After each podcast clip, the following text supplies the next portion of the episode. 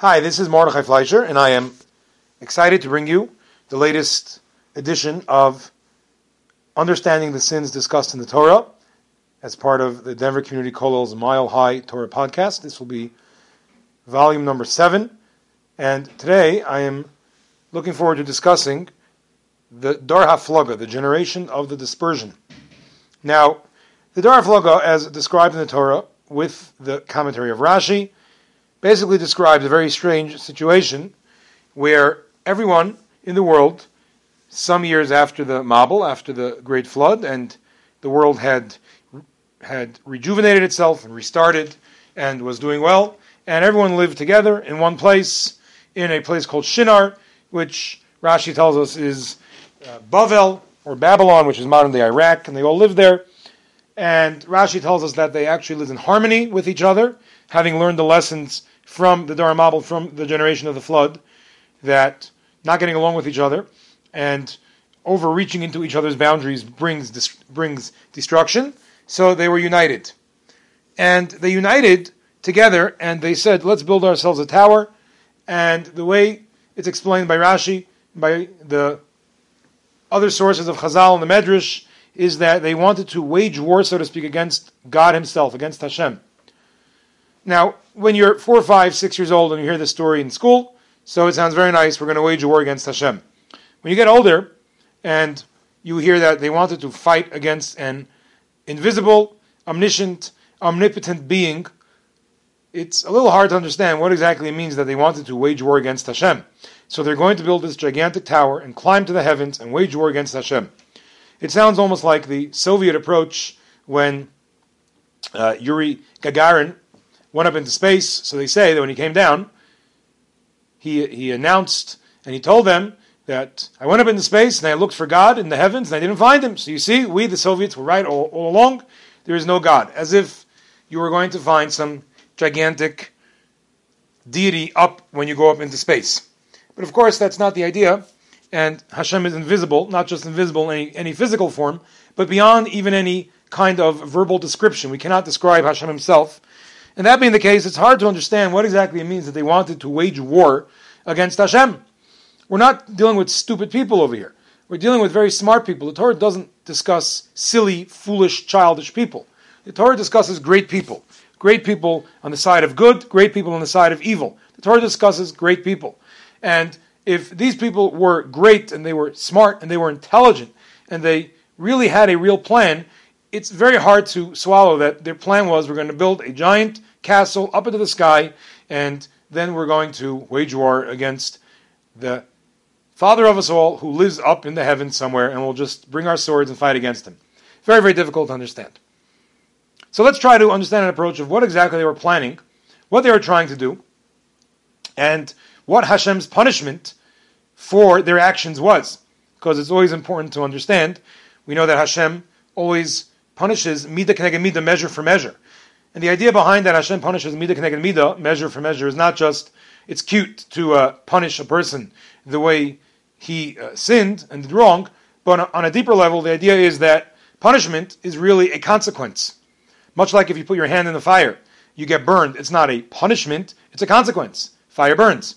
If a person uh, smokes, he's going to pay the price in his lungs or other parts of his body down the line it's not a punishment, it's a consequence. By the same token, when we talk about Hashem punishing a person for his sins, it's not so much a vindictive God meting out his punishment, but rather Hashem set up a system of where a person will be burned by the fire that he sticks his hand into. If a person sticks his hand into the fire of sin, he will be burned by that very fire. And so that's the idea of measure, measure for measure. The very evil that a person creates is the very evil that comes back to bite him. So let's try to understand what is going on over here and how we are to understand this story of the generation of the dispersion. So the Nefesh HaChaim, Rebbe Chaim of Volozhin, others explain this idea as well. He explains that, in fact, they were not really planning on fighting a physical war against Hashem. To understand what the Nefesh HaChaim explains, and again others discuss this idea as well, we need to take a step back and understand the system that Hashem put into place in the world. I'm assuming that most everyone listening to this podcast is familiar with the idea that Hashem put a system of nature into place. And yes, we have an idea of overt miracles which contravene nature. But in general, Hashem does not buck the system. He does not override or change the system that he put into place. It's very, very rare. In fact, it's so rare that the splitting of the sea, which was an enormous miracle that just completely contravened the laws of nature, needed to be uh, programmed into the original DNA when Hashem created the world, the DNA of the world, and Hashem created the laws of nature that water flows. There had to be a program in there, a clause that said, except for when it's time to split the sea. At that point, uh, Hashem uh, split the sea and reversed the laws of nature, but there had to be a clause put into place. And one element of this, of why a clause was necessary, is because Hashem does not contravene the laws that He put into place.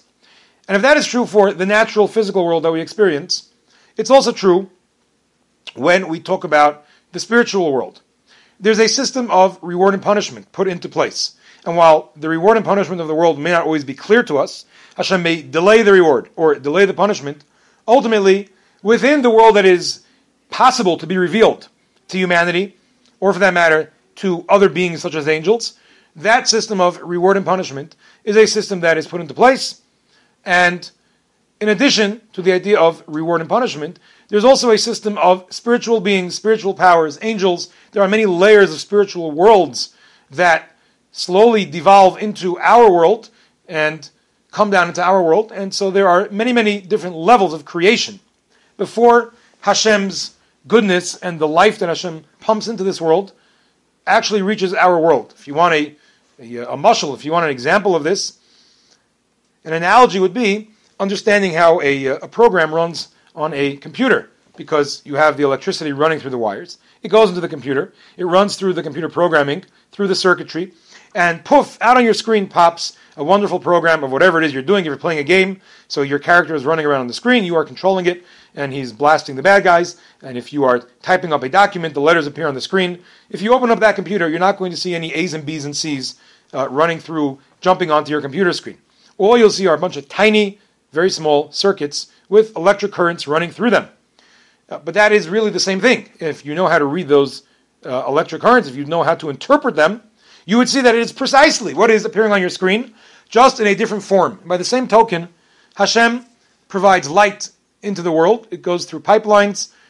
We discussed some of these ideas of pipelines in past weeks, the ideas of cutting off or moving away from Hashem and tightening those pipelines through our actions and so on and so forth. But for our purposes, we need to understand that Hashem has many, many layers of worlds, spiritual worlds with different angels and spiritual powers there.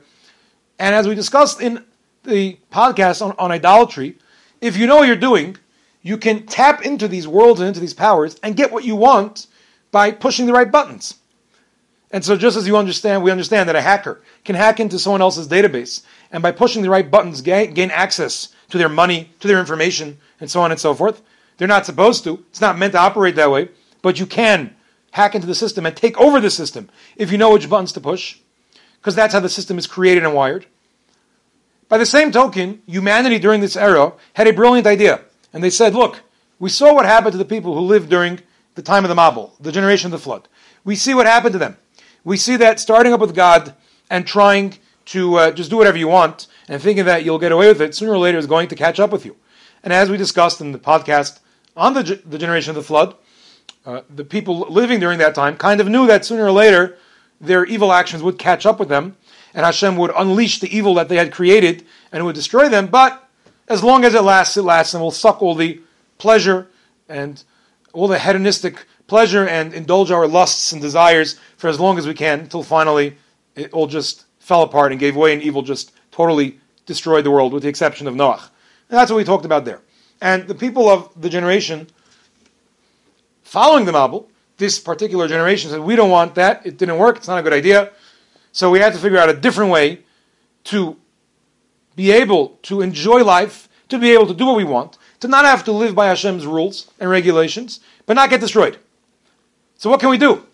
And they came up with this brilliant idea that if we can use the very system that Hashem put into place and hack into that system and take it over and push Hashem out of the very system that He created and that He currently controls, well, then we'll be in control and we'll be able to do whatever we want. And Hashem will be powerless to override our control. We will take it over. This ain't no ransomware. We're not just going to hold it for ransom. We are going to take control and hold on to it and run it ourselves. We will be in control and we will be in charge. And because Hashem put this system into place, and because Hashem does not override the system, so he won't be able to stop us. That was their plan. And how are they going to do this? So, so sources explain that really the, this gigantic tower was actually a gigantic temple. Perhaps we could think of the huge ziggurats that they find in various places of the world that are temples to various uh, idolatrous deities and gods, pagan worship, and so on. They were going to construct a gigantic temple with a gigantic, powerful idol, and they were going to uh, use their knowledge of the system that Hashem created to take over the world. Now, what is that knowledge of the world to take it over? Well, let's go back to Bereshis. Let's go back to the beginning of creation. When Hashem creates the world, every single part of creation is created through a vayomer, through a and he said. Hashem said this. Hashem said, let there be light. Hashem said, let the waters gather. Hashem said, let there be lights in the heavens. So everything that Hashem created in the world is through Hashem's utterance, through his speech, so to speak. And the idea is that the language of Hebrew, known as Lashon HaKodesh, the holy language or the holy tongue, is the language through which the world is created. And the world itself comes into existence, it swims into existence, into a physical reality through the words and the letters themselves. Now, this is not the time, we don't have the time to get into an in depth discussion of what different letters represent and so on. But suffice it to say that the holy tongue, the Hebrew language, is the language of creation. And everything that exists in the world is through the utterances of Hashem. The Gemara, the Talmud talks about that the world was created through ten utterances of Hashem. And every utterance creates another layer of the world, of the universe.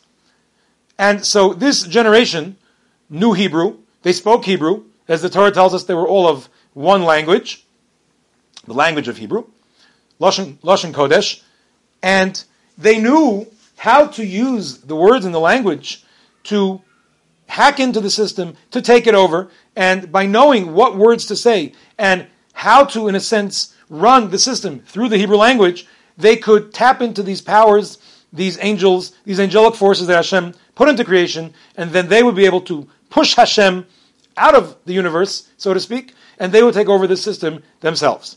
So just to give a synopsis, a synopsis up until this point, the plan was that they would build a gigantic tower or temple with a, with a huge, very powerful idol on it. And through their knowledge of Hebrew and their knowledge of how to tap into various powers within the system, both the natural and spiritual system of the world, of the universe that Hashem created, they would use that idolatrous force and their knowledge of Hebrew to take over and to be able to run the world themselves. If you speak the code, if you know the code, and you have the switches and the buttons with which to take it over, you can run the whole show yourself and push Hashem out. That was the plan. Alas, they forgot one minor detail, and that is that Hashem is all powerful. And while, yes, He did put a system into place, however, uh, He also has an override button. Hashem is all powerful. And we have an idea that even though there is a natural system into play, in place, Hashem can at any moment stop the natural system if He so chooses, and He can override it. Now, He rarely, rarely does this. Hashem does not want to directly intervene uh, or anything of that sort. But when necessary, Hashem does so. Sometimes in, overt, in an overt, miraculous way, sometimes indirectly. But the bottom line is that Hashem can intervene at any time that He so chooses. And this is one of those times where the, where the, Torah says, Hashem says, let us go down, speaking to the heavenly court. And He says, let us go down and let us see what's going on over there, and let us confuse their language.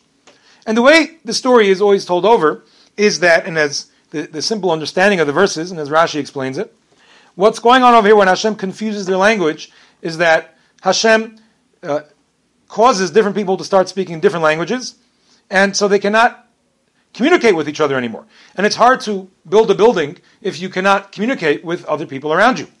And as Rashi tells us, um, when they started having um, communication issues, so one person would ask for one thing, and the guy next to him would hand him something else. The first guy would get mad, he would whack him over the head, and uh, complete pandemonium and chaos ensued, and the whole thing fell apart. And then Hashem scattered the people throughout the world. So what is going on over here? Well, based on what we just explained, that the plan of this generation, of the dispersion, this Dar was that through their, their united effort Hashem could not stop them. And as Rashi tells us, they said that the Dor HaMabul, the generation of the flood, fell apart because they fell apart, because they overstepped their boundaries. Each one was spreading in his own way until just everything spread out of control and everything crumbled and just fell apart. We are going to unite together. And Hashem likes peace. Hashem likes shalom. He will not stop us. When we, when we are united, we can achieve great things. And Hashem won't stop us. And based on the natural system, they were correct.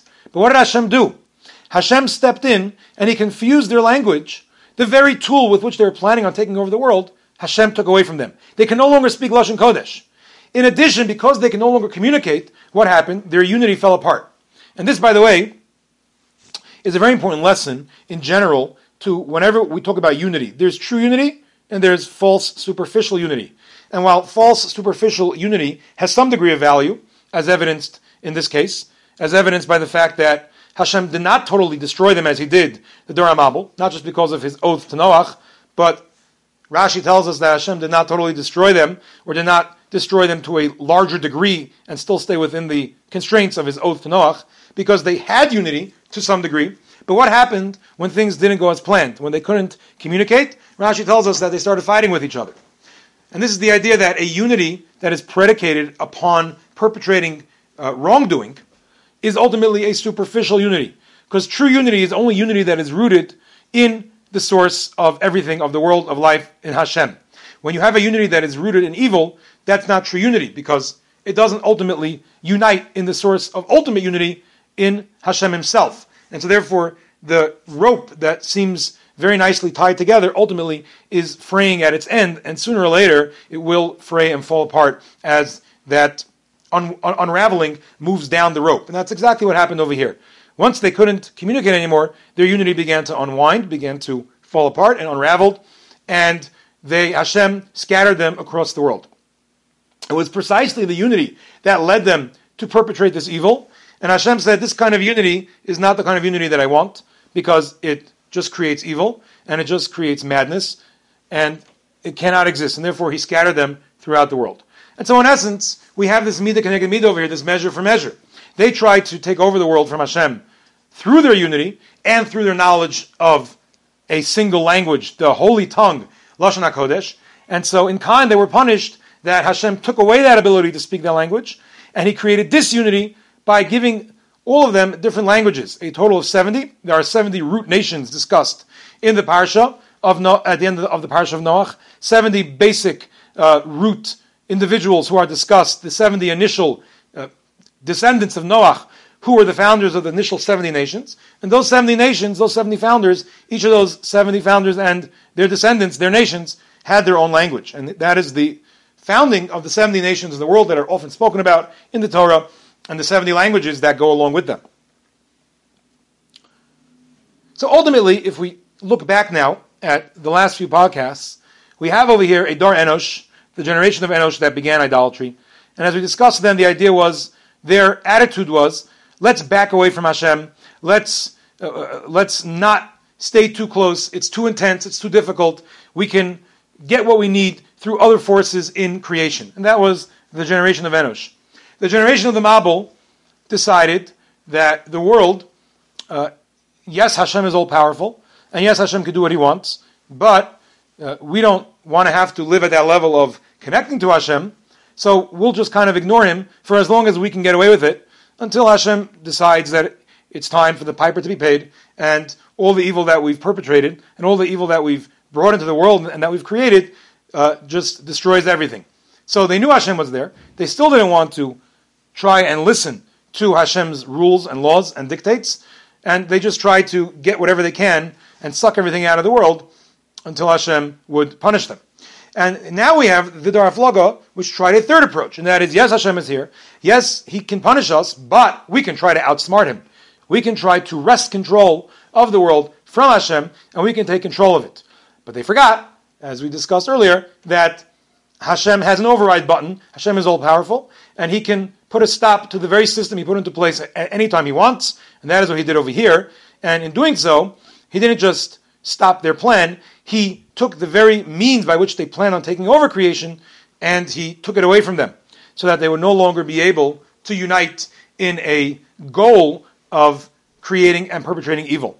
Rabbi Shimon Schwab uh, makes a very interesting observation after this entire conversation, and he says that throughout history you will see that people have fought religious wars.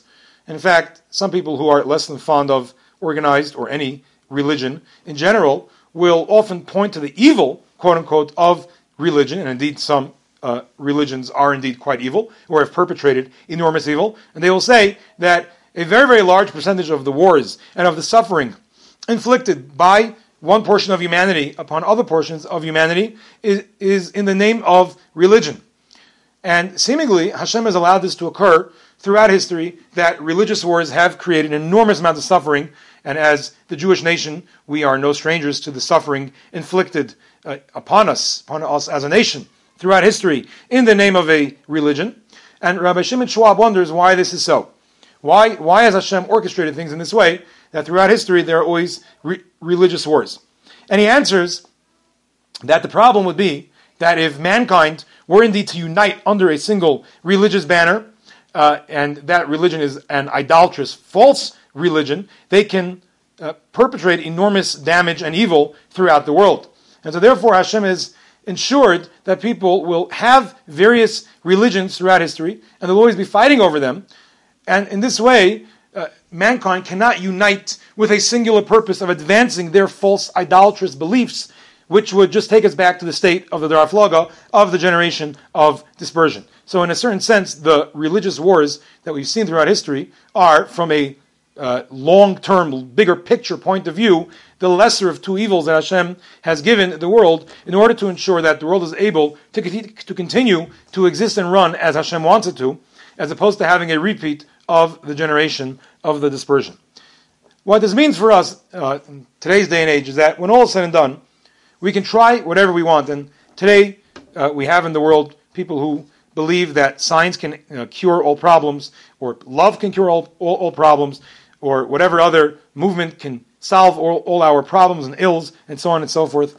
Uh, but I think science really is the overarching idea today that people look to to be able to solve every problem. We need look no farther than our current COVID pandemic and the belief that many people have that you know, once we have a vaccine and everyone will be vaccinated, so then this pandemic will go away, life goes back to normal, everything will be fine, and once again, science has found a way to solve the problem. And science can solve uh, uh, climate change, and science can solve everything, and we as humans just have to get our act together and stop fighting, and allows and stop denying science, and allow science to cure all our problems. And in a sense, science has become the new religion for many people, in the sense that it will provide uh, the answer to all of our problems.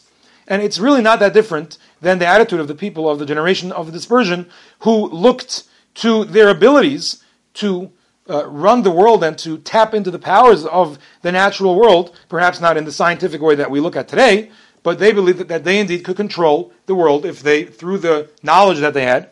And Hashem stepped in and said, uh uh I can do whatever I want, and I can uh, put uh, gl- um, glitches into the system that will stop you and that will prevent you from seeing your plans through. And we see that today as well, that yes, uh, there's no question that science and technology, many other areas of human life have taken many, many steps forward in terms of its physical development of the world. And, but that has brought with it enormous hubris and arrogance on the part of many segments of mankind of the idea that, that mankind now can just take over the world and run it and solve all its problems. And they forget about Hashem. And at any given moment, Hashem could step in and throw an enormous monkey wrench into all the plans and into all the plots, and all the science in the world and all the technology in the world is not going to help one bit. Now, of course, we have to put in our effort, and we should look for a vaccine, and we should get vaccinated, and Hashem should indeed um, grant that the vaccines that have been developed should be administered quickly and should indeed get, get rid of this pandemic. But let's take the lessons of the generation of the dispersion, of the Dor HaFlaga. Building enormous temples to be it idols or to science, and uh, deciding that we can cure all our problems is not going to be the solution we need to remember that Hashem is in charge. And while we do put in our efforts in a halachically valid way through development of medicines and so on, of course not through idols, God forbid, but through medicine and science and so on, uh, we have to remember and turn to Hashem ultimately that these efforts be successful. I hope you enjoyed this podcast. I wish you a wonderful day.